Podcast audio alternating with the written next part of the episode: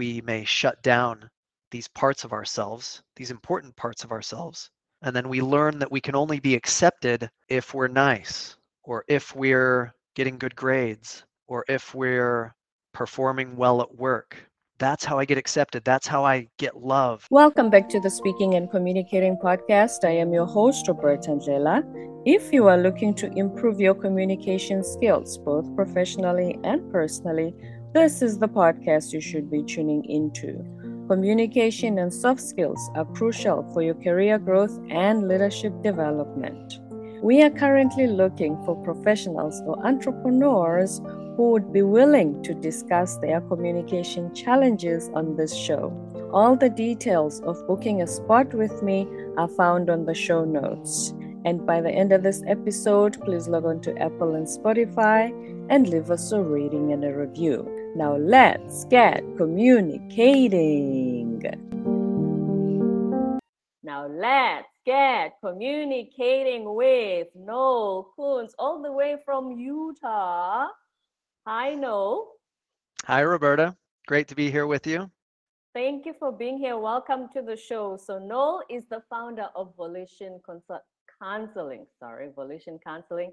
All he good. helps adults, teens, families, and couples with their mental health needs, and so much more that we'll talk about on this episode. So, welcome. Tell us a little bit where you are and how it is there. Thank you very much. Great to be here with you. And it's uh, not a surprise that you, Roberta, are are doing what you're doing and doing it like so well and connecting with so many people. Uh, I'm glad to be one of the people you're connecting with. So, what I do is I'm a clinical mental health counselor here in Utah, uh, in the Salt Lake City area, and as mentioned, I work with uh, adults, teenagers, their families. It's been interesting with COVID and how kind of the shift that COVID has made and how it's exposed some mental health vulnerabilities or, Mhm. or needs that we as people have. And so I'm working with a lot of individuals and families, trying to help them move through things with their mental health so that they can grow as human beings, but also be better and do better and, and get their own needs met in relationships as well. Let me just clarify for our listeners when you said you're not surprised by what I do. Nola is an old friend. We met 20 years ago, I think, in South Africa. Was it? 20 Yeah, about about 20 years ago. Yeah. Right. So that's why, you know, in case someone is wondering why you made that comment. And thank you, by the way. Yes, mental health, especially since COVID. When did you start your work through volition counseling? I started Volition in 2015, just kind of on the side, getting my own business going and creating, being able to express some of my own ideas and approach, and working again with individuals and families. And all the while, I was working with primarily in long term treatment facilities, whether it's wilderness therapy or what's called residential treatment centers, where people come from all over the country and spend a decent amount of time really working on their mental health to expand and to grow in the areas that they need to grow in in order to kind of move forward well in their lives. So that was more intensive. And now I've gone fully to focusing on volition counseling, but also do, you know, retreats from time to time, typically like a five day retreat Mhm. here in the, the mountains of Utah near Park City.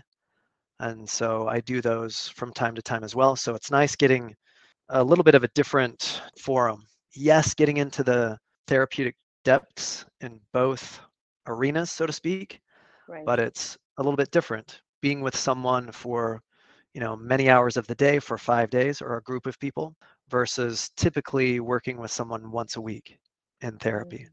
so each one have their value and i like a little variety in my life so Mhm. mixing that up here and there Yeah. Here's the thing about mental health, and I hope I'm not sounding ignorant. If you say, I feel that I have a mental health challenge right now, before it obviously gets worse and it's so apparent, what are some of the signs a person starts to experience or how do you start to feel when you think something is not okay for me mentally? Mm, great question. And and i'm with you as in getting ahead of it. You mm-hmm. know if we wait till something is is full blown then that's a, a pretty difficult time to begin working on it. And so seeing the early signs can be very valuable. Some of the early signs are depending on the personality you may find yourself avoiding certain things. It may be avoiding social engagements. It may be avoiding work. It may be avoiding old hobbies that you've enjoyed. Hmm. For specifically depression, people tend to feel what's called a, a lack of pleasure doing things that have historically given them pleasure. You know, like a great meal or uh, having a fun time at the game or the amusement park or whatever people enjoy doing where those things that previously gave them enjoyment they've just kind of flatlined. Like it's it's neutral. It used to be my favorite thing and yeah. now it's it's just humdrum. That can be an additional sign. Another way we avoid speaking of the avoidance we may avoid by overworking overdoing it over exercising and through that, we may be avoiding some important things that may be coming up, often emotional things that may be coming up. So we distract, right? We avoid through distraction, overworking, over exercising, over socializing, binge watching Netflix or whatever it may be. And so we don't have to or attend to that thing that is agitating us, right? Mm. So these are a handful of kind of the early signs for adolescence if I can touch upon that. Yes, please do. You know, for all the parents out there, they may be concerned about their teenagers, you know, how they're doing, what's going on. I mean, you can look at a, at a number of things. One is you may notice a, a drastic change in friendships. All the friends you used to hang out with, you're not hanging out with them anymore, and you're hanging out with a new group, or you're spending a lot of time at home, which for teenagers, developmentally, their world should be expanding, right? Including yeah. and especially socially, right? Expanding and, and friendships and relationships with romantic potential. Adolescence is this time of expansion. Mm-hmm. And so if they're spending a lot of time at home, you know, hunkered down, perhaps on their phones, that can be a sign that they may be struggling in some way. You may notice things at school, like if they're they've been a strong student, they may be uh, shakier, you know, or getting lower marks. With the grades. Mm. Yeah, grades, right? See what I did there? I went to Marks. you spoke that's South a South African. African. but yeah, here in the U.S., grades, grades or mm-hmm. marks, whichever, both. Yes, avoidance. Does that mean every time you avoid something, it's because it's probably traumatic? It probably triggers something in you. Is that why you avoid it? Not necessarily. Of course, we're human beings and we like some things and we dislike some things. And, you know, lending to your question, sometimes we dislike things because of a deeper, more important reason, or maybe we like things for a, for a deeper, more important reason. Yeah, there could be a, a, a number of things. The worst part about my job is paperwork. It's the paperwork I have to do, right? right? I, I haven't had any like traumatic experiences really that I can recall with paperwork but it's just kind of the drudgery of it. And so I have some avoidance around that, but there's not necessarily anything traumatic with it. That mm. said, certainly we can avoid things, especially thinking of it not necessarily as avoiding a specific activity, but we may avoid a certain emotional state. How we feel when we do the thing we're thinking needs to be done. Yeah, mm. exactly. Exactly. And anxiety is a common emotional state with a common behavior of avoidance. We may go to social anxiety as an example. So we may go to this social event, we may go out and we may experience some anxiety just being around people in a moderately chaotic place. And what many people do is they like retreat, you know, Mhm. avoid. And then they kind of habitually avoid the distressful or anxiety inducing situation. But I'll propose that it's not necessarily the situation that is causing the anxiety. What I propose is the anxiety exists within a person because of possibly unresolved trauma, possibly different things, and it manifests. It finds a target. So it may be, oh, I'm anxious about going to class. I avoid going to class. Or the anxiety exists, and then it finds the target in, oh, class is making me anxious. Or this social activity, or doing a chore, doing a task, doing my taxes. This is causing me to be anxious. It may be contributing in some way, but many of us have experienced anxiety and then it finds its targets. So the important thing is to perhaps take care of ourselves. You know, avoidance is an adaptation. So it's not necessarily bad, right? But the important thing is to perhaps dig in and understand why we're anxious. Why am I experiencing anxiety? Of course, in these different situations, but really doing some deeper work to understand that, that about myself rather than avoiding certain situations and making my world smaller and smaller, which Mhm. happens, tends to happen with anxiety. The world becomes smaller and smaller, but learning to do the deeper work. Yes, because here's the thing about anxiety. One, as you mentioned, the different scenarios, some things we may consider not such a big deal, and then you'll have somebody being anxious about flying, which a lot of us are. I love traveling, don't get me wrong, but every time I go to the airport, there's always that little thing. But obviously, Mm. it's not to the extent that you described, which some of your clients deal with. Now, let's talk about how, when you realize that this has become a pattern in your life, what do you do next when you realize it's not just that I avoid this or this triggers something in me? It- I've realized that it's really becoming a pattern. I need to do something about it. Yeah, great question. That's where I invite every, everyone I work with to try to practice bringing a heavy dose of curiosity to their own experience. And I can un- unpack that a bit versus we often are very uh, self critical. You know, if, if we find we're habitually doing things that aren't healthy or aren't working for us, or we, we may feel shame around it, like Mm, oh we're often self-critical you know we criticize ourselves oh i'm i'm so stupid i'm doing the thing again.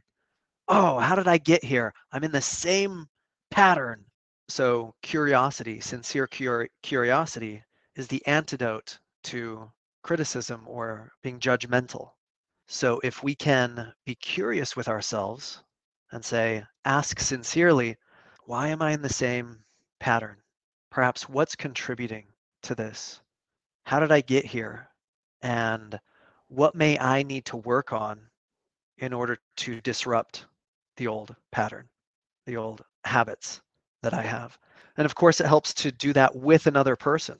Here's a little shameless plug like with a therapist, right? yeah. Where you're gaining insight because all of us do foolish things, silly things, We all do. We all do. we all do. And we all do them for good reason. There are good, solid, understandable reasons why we do the things we do once we take the time and effort to actually understand ourselves and others. But it takes work and time in order to do that, in order to understand why am I doing the same thing? Why am I always getting into choosing the wrong partner in a relationship? Why am I always Because dating um, sucks. I'm kidding.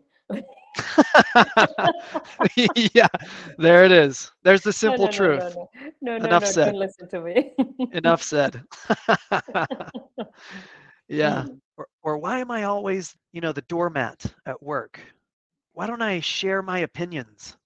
Why do I uh, talk over people? Or why why do I get so angry with these little things, or whatever it may be? Those are mm, great questions if we come with sincere curiosity. I propose they're not great questions if they're just criticisms wrapped in a question. But they're actually a Right, because criticism. you feel worse than, yeah. On your website, you write about emotional and psychological needs.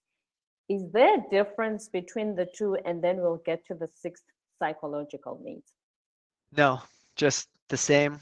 Yeah, same thing. It can just be used interchangeably. Hmm. So psychological needs, emotional needs, the same thing.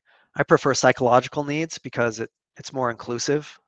You know, psychological can include mental, emotional, perhaps even spiritual needs that we may that we may have. And are they common no matter which part of the world you're from, no matter which culture you're from, or are they psychological needs specific to Americans that as a South African I might I might not be familiar with or relate to? Mm. We'll see right now if they resonate with you.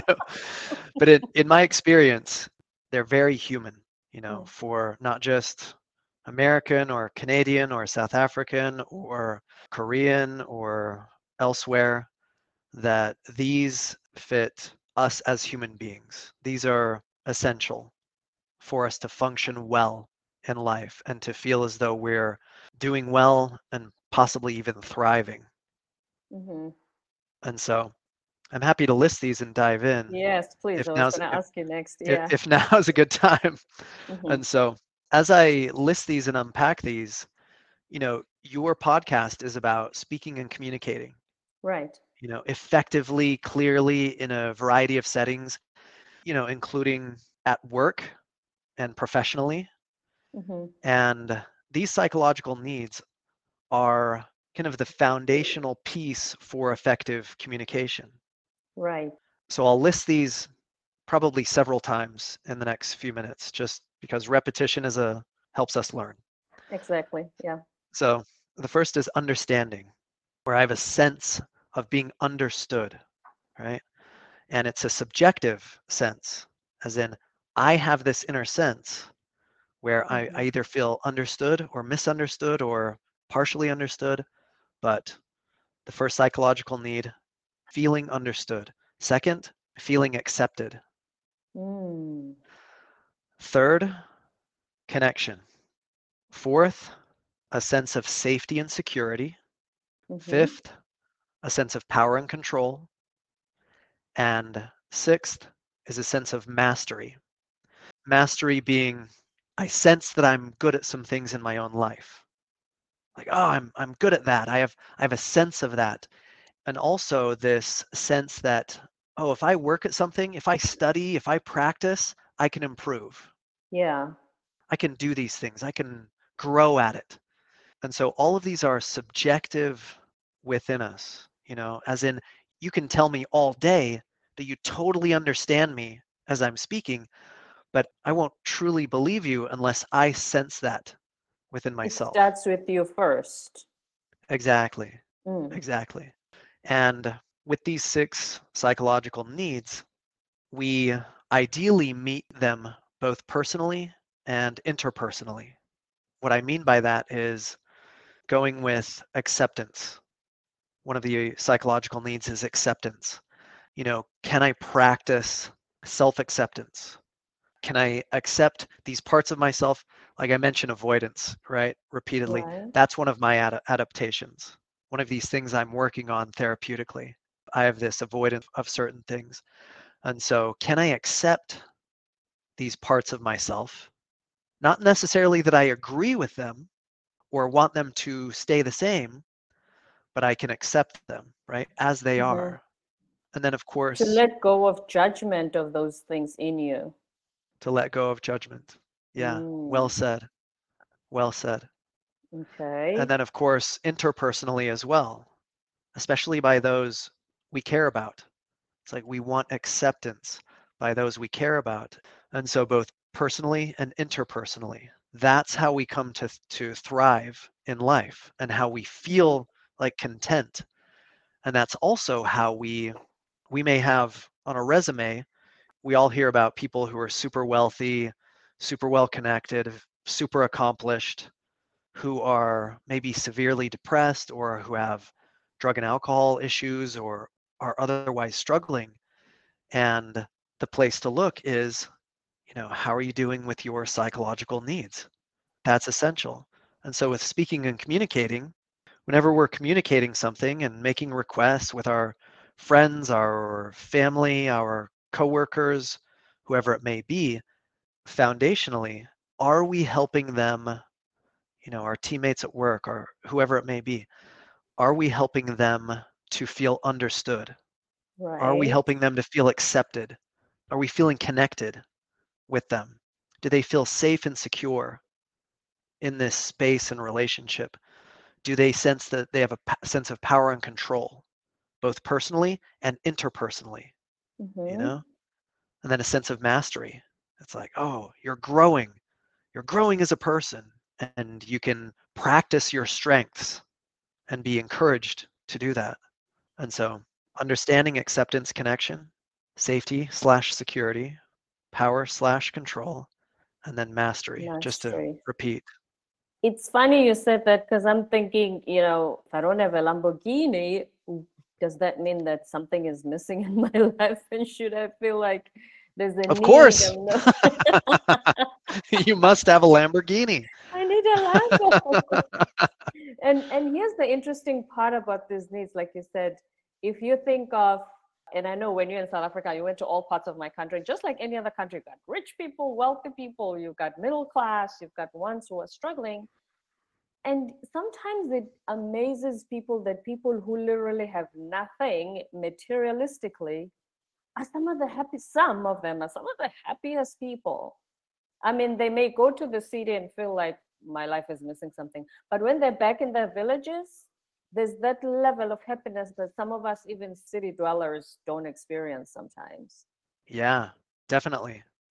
And I experienced that, you know, in Umlazi and KwaDabeka and elsewhere, where people who are what what can we say lower on the socioeconomic What you consider working class in, in first world countries, yes.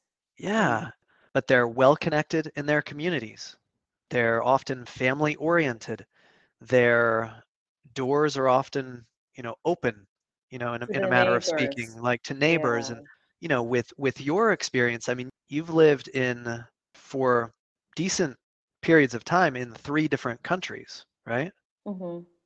and uh, if i remember correctly of course growing up in south africa and then south korea Mhm. and now in the united states i mean with with your experience in these countries did you experience with the question and what you're describing were some of these people who did not have lamborghinis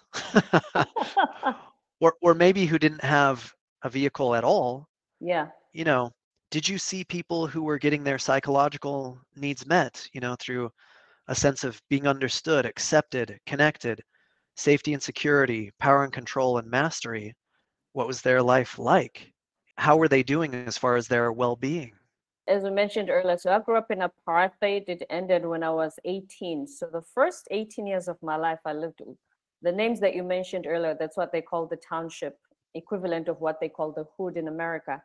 So the shops were very far.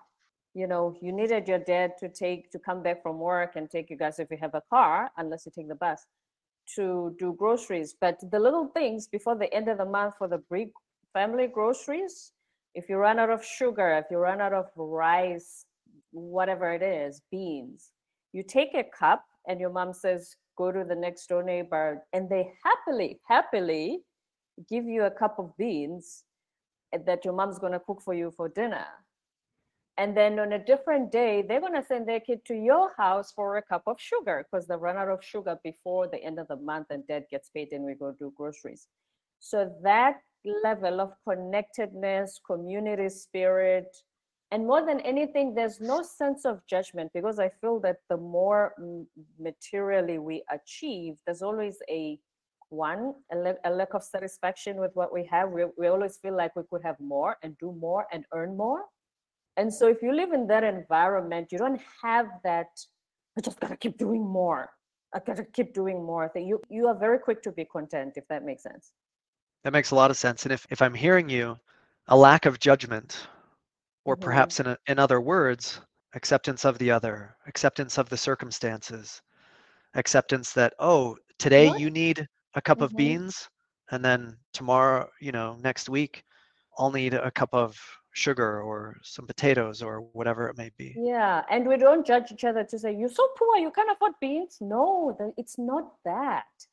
We focus on different things, on different human connections i- during that era rather than what do you have? Let me compete. What do you have in your house that I don't have? We, we did not have that. It's not even something that crossed our minds. I don't know if that makes sense. Because we were focused on different things it's like even if you go to those villages today, you know how sometimes people say, I'm gonna feed the starving kids in Africa. We were not starving, but we were and- they go to those very remote villages out where literally it's by the border of another country. And those people are happy. They don't have much, but they're happy. Yeah. And you can see they're not faking the happiness. You know what I mean? And so back home, I remember when a few years ago, and and would hear things like, "This celebrity had anxiety. That Hollywood person is committed suicide." You know what I mean? We barely have low suicide rates, and we used to say ourselves, with all that they have, what could they be missing for them to get to that level? That's a great question. So it's back to what you said. These psychological needs are internal and they start with you internally. You if you don't accept yourself, no matter how much acceptance I display of you, it's not going to be received because it hasn't started with you first. You're not even going to recognize that, that Roberta is acting like she's accepting me right now. hmm Yeah. Mm, Yeah. Well said. And if we don't accept ourselves, all our parts, all our our whole selves, then we often play a role or we put on a mask of some sort, you know. Growing up male in the United States as an example, it was not socially acceptable to show to express sadness, embarrassment, disappointment, or emotions like that. That was not socially acceptable. Do you know what was socially acceptable yeah. growing up as male in the in the United States to show anger, right? Huh. You can be angry, but if you're sad and you're crying about something or disappointed or embarrassed, oh, there's like don't do that. Especially in sports growing up. It's That's like, oh, interesting because sometimes anger does lead to you crying if you feel like, oh, I'm, I'm literally blowing up right now. Mm-hmm.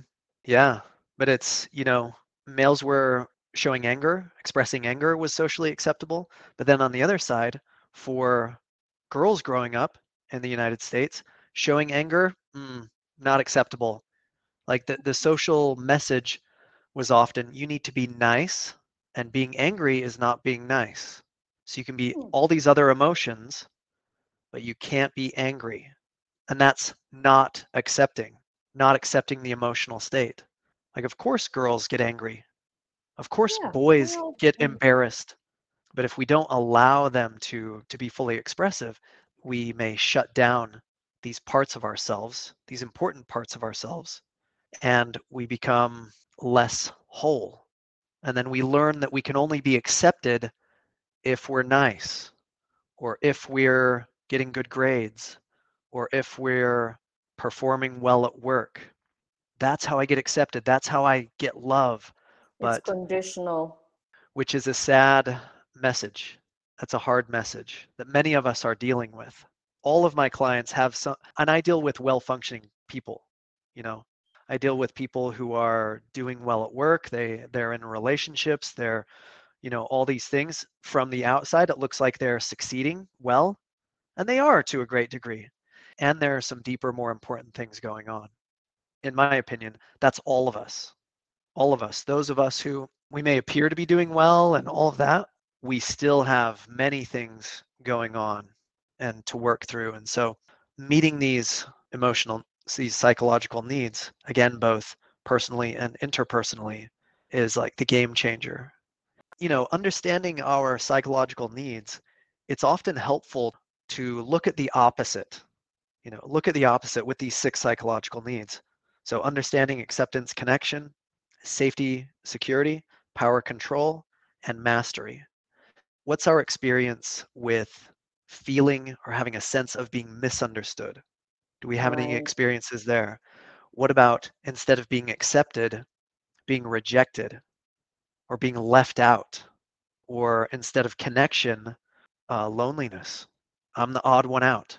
What are our experiences there? What are our experiences when we have not had our psychological needs met well? And we all have missed out at times on getting our psychological needs met. Safety and security, you know, have we had times where we've been, we felt very unsafe or insecure or in danger or power and control? Have we felt out of control or as if we're being controlled or the sense of powerlessness or instead of a sense of mastery, have we had a sense of failure? Have we had a sense of chronic or ongoing failure? Like whatever I do, it doesn't matter. No matter how hard I work, I can't budge. I can't move forward. I can't get over this hump. Looking at the opposites is very important because that's the recipe for traumatic experiences. And that's know? when you actually, if you ask the right questions, you might peel the layers and start to get to the root cause. Yeah. And again, that can be very helpful. It can often be hard to do just as an individual, although meditation and spending time in nature and sometimes prayer can be helpful with that. But if we're really going to do that work, it's often interpersonal. It's like with with someone else. If nothing else, a confidant, but someone who can guide us somewhat and be curious with us and help us explore these areas and unpack these areas with acceptance, understanding, and connection. Right. Which begs the question if those are the challenges you are having internally, how do, because you counsel couples, when they come to you, how do they cope if one or both are struggling with the internal psychological needs we've spoken about, even if the other spouse is busy giving you that stuff, trying to fulfill those needs. With couples work, my opinion and experience, couples work must have individual work. Each of them must be doing their or have done a significant amount of individual work where they can come together as a couple and do their work, some of their work together. If they're not uh, either somewhat mature enough or therapeutically advanced if those terms don't sound too pretentious. Um, we fully get you know. if they're not therapeutically advanced enough, then the same patterns that they experience in their relationship will just they'll experience that in the therapy office. But if they do their own work first, it can be very much complemented as they do couples work or to your question, that's where we can reflect and question Am I fulfilling my own psychological needs to a great degree? Or am I relying fully, like very heavily, on this other person to fulfill all of my psychological needs?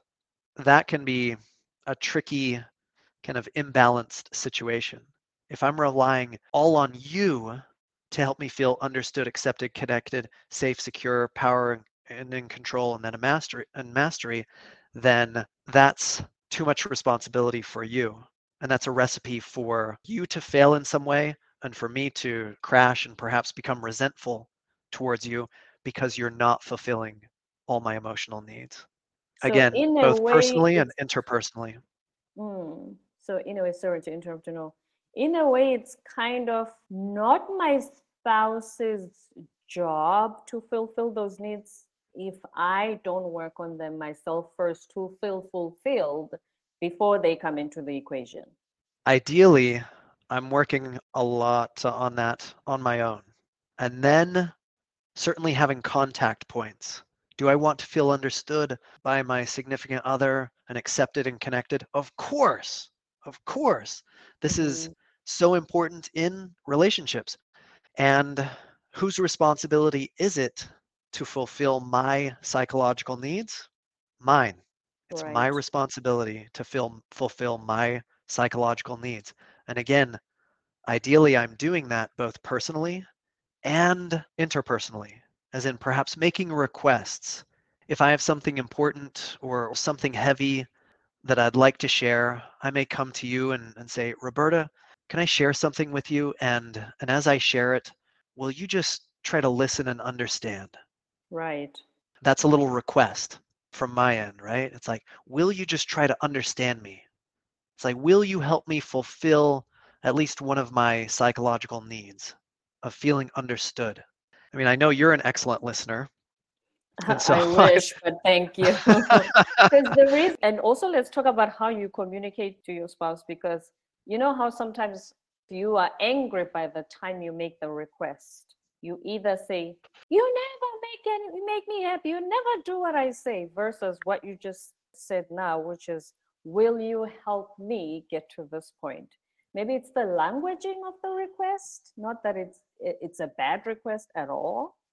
Yeah, certainly language is important, and and you know that, and you're teaching that. The way we request something matters. You know, that's the difference between demanding, you never do this for me, you must do this right now, and I don't care if you're doing whatever you're doing that's important to you, you need to be here for me right now. I mean, that's different than are you willing to listen to me for a few minutes? I, I'm struggling with this thing that happened at work or whatever it may be. Like it's it's different, right? Mm-hmm. But I can also add that there's a reason why we may blow up or be frustrated or almost have if this isn't, isn't too strong of a, a word it's as if we're having a tantrum even as mm-hmm. adults. Like oh you're not doing this. You're always you're never you're this or that almost as if we're having a tantrum. And that's often because if we're to that point it usually means we may need a nap or we may need a sandwich or we may be deprived in some other essential way, including we may not be feeling understood. We may not feel accepted, accepted, connected, a sense of safety and security, power and control, or mastery. Because it's similar. It's very similar. If we're sleep deprived, we'll get irritable, we'll make mistakes, we may become resentful if and we're really hungry. babies. and, we, and we blame it on the babies. They're a contributor to sleep, mm-hmm. sleep deprivation for sure. But it's it's the same thing. If we're not properly nourished with our psychological needs, we'll become resentful, we'll become desperate, we'll become perhaps bitter. If it goes on kind of chronically, we'll become nihilistic, mm. right? Like it doesn't matter. Like who cares? apathy indifferent apathy indifferent yeah yeah because i've been trying so hard to get my psychological needs met and, and nothing's working why would i keep trying do your teenage clients know how to articulate their emotions like that when they come to you mostly no however i'm, I'm generalizing mm-hmm. adolescent girls tend to be more articulate and more in tune with their mm-hmm. inner state boys tend to have a harder time with that, both understanding their inner state, their emotions, and being able to articulate it. That's a generalization, but um, the law of averages develop- say it's it's more the girls being able to say, "This is my problem. This is how I'm feeling." Yeah, yeah. Girls mm-hmm. tend to be more introspective and articulate. They tend to get there a bit quicker than boys. Right. Any last words, anything I haven't asked you, you were hoping to share with us today? Yeah, actually, just, you know, emphasizing the same points, but perhaps in different areas of life, mm-hmm. right? If we're feeling worn out, if we're feeling exhausted or powerless or just unfulfilled, a great place to start is with the question Are my psychological needs being met? well? Are they being met well? Am I nourished psychologically? Again, I know I'm on repeat here, both personally and interpersonally. Do I feel understood in my life? Do I feel accepted by those I care about and who care about me? Do I feel connected with them? Do I feel connected with myself? Do I feel connected perhaps with something greater than myself? Do I feel connected with perhaps nature or a greater purpose or the divine or the universe or whatever it may be? And do I feel safe and secure in my own life? Do I feel secure in in my relationships? Do I feel safe like I can make a mistake and Mm, still be okay in a relationship where I don't need to be perfect in order to be accepted? Do I feel a sense of power, you know, over my own life in healthy ways? Again, both personally and interpersonally. Am I connected and working as a team or at work or in my community or with my family or friends? And then mastery, of course. It's like, do I feel like I'm overall succeeding in my own life? Am I growing? If I want to do better, do I have a sense that I can put effort into that and grow and make improvements and move toward that goal and do better and be better and, and all of that? This is the psychological food. This is the psychological sleep. This is the psychological oxygen that so many of us are deprived of. And many of us are trying to fulfill that need through like social media, which is like trying to fulfill our nutritional needs by eating cotton candy for the most part. Wouldn't that be nice? But okay. yeah, I'll just get nourished by eating cotton candy. I'd love may- for my nourishment to come from cheesecake, but I know the effects of that and how much Yeah. it would work against me. Yeah. Yeah. Where we know we're getting something, but it's not nourishing. It's not filling us up. It's not taking care of us. And then we become malnourished and desperate, and we may get our try to get our emotional needs met in in unhealthy ways, you know, through substances, through unhealthy relationships, through a desire for power and control. And I know I'm being long-winded, but focusing on power and control for just a second, where we've seen this play out horrifically and tragically throughout human history, where people try to fulfill this need of power and control over other people, Right. including with apartheid, and in many ways, exercising power and control where it's unequal. You know, it's like we have power over you, we have control over you. We feel powerful because we're write it into our law that we are better than you. Mm-hmm. Or in the early days of the United States, that people of African descent are only three quarters of a person, or that women are only three quarters of a person. You know, this is like exercising power over. This is an incredibly unhealthy way to fulfill our emotional needs. But this is what we do if, if we're not careful. Us as human beings, it's this incredibly important responsibility to fulfill these psychological needs in healthy ways, both personally and interpersonally, because history is full of examples of trying to satiate our emotional needs in incredibly unhealthy, violent, murderous ways. So I can't Right. emphasize the importance enough of taking care of these, making sure we're nourished, eating our psychological kale and blueberries and and that.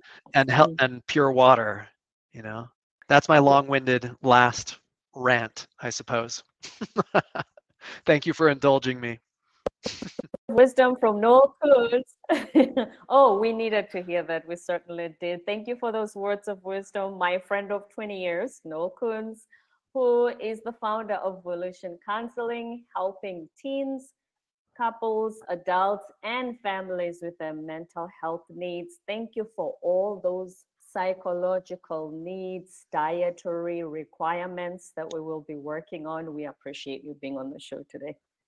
thank you very much roberta pleasure to be here with you and thank you to all your listeners as well My pleasure as well.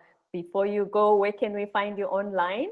yes at uh, volitioncounseling.com and perhaps you'll provide a link because that's uh, yes. a long difficult one to spell but i can spell it if you want I will put it on the show notes. Yes. Yeah, and so that's my website. That's where you can also find more information about psychological needs, including suggestions on how to fulfill these in healthy ways, both personally and interpersonally, with a handful of suggestions for each. Or you can email me at Noel, spelled N O E L, at volitioncounseling.com, and I'll be happy to speak with any of your your listeners further about this topic or otherwise. Quick question. Since COVID, do you also do online consultations? I do, yeah. Yeah. Okay. COVID kind of opened, really opened the world up to more video like this, right? So, Mhm. yes, definitely, definitely. Put that on Through. the show notes as well. Okay. Yeah. Happy to connect through video. Excellent stuff. Thank you, Noel. Don't forget to Thank you subscribe. My pleasure. Thank you for joining the Speaking and Communicating podcast once again. If you are willing to be on the show to discuss your communication challenges and see how we can help, please book a slot on my Calendly, and the details are on the show notes. We are so glad that you've joined us. We have more special guests who will be sharing more leadership tips and strategies on this show in this month of February, in addition to our first couple interview, who will be discussing the role that communication has played in their marriage. So stay tuned for more episodes to come.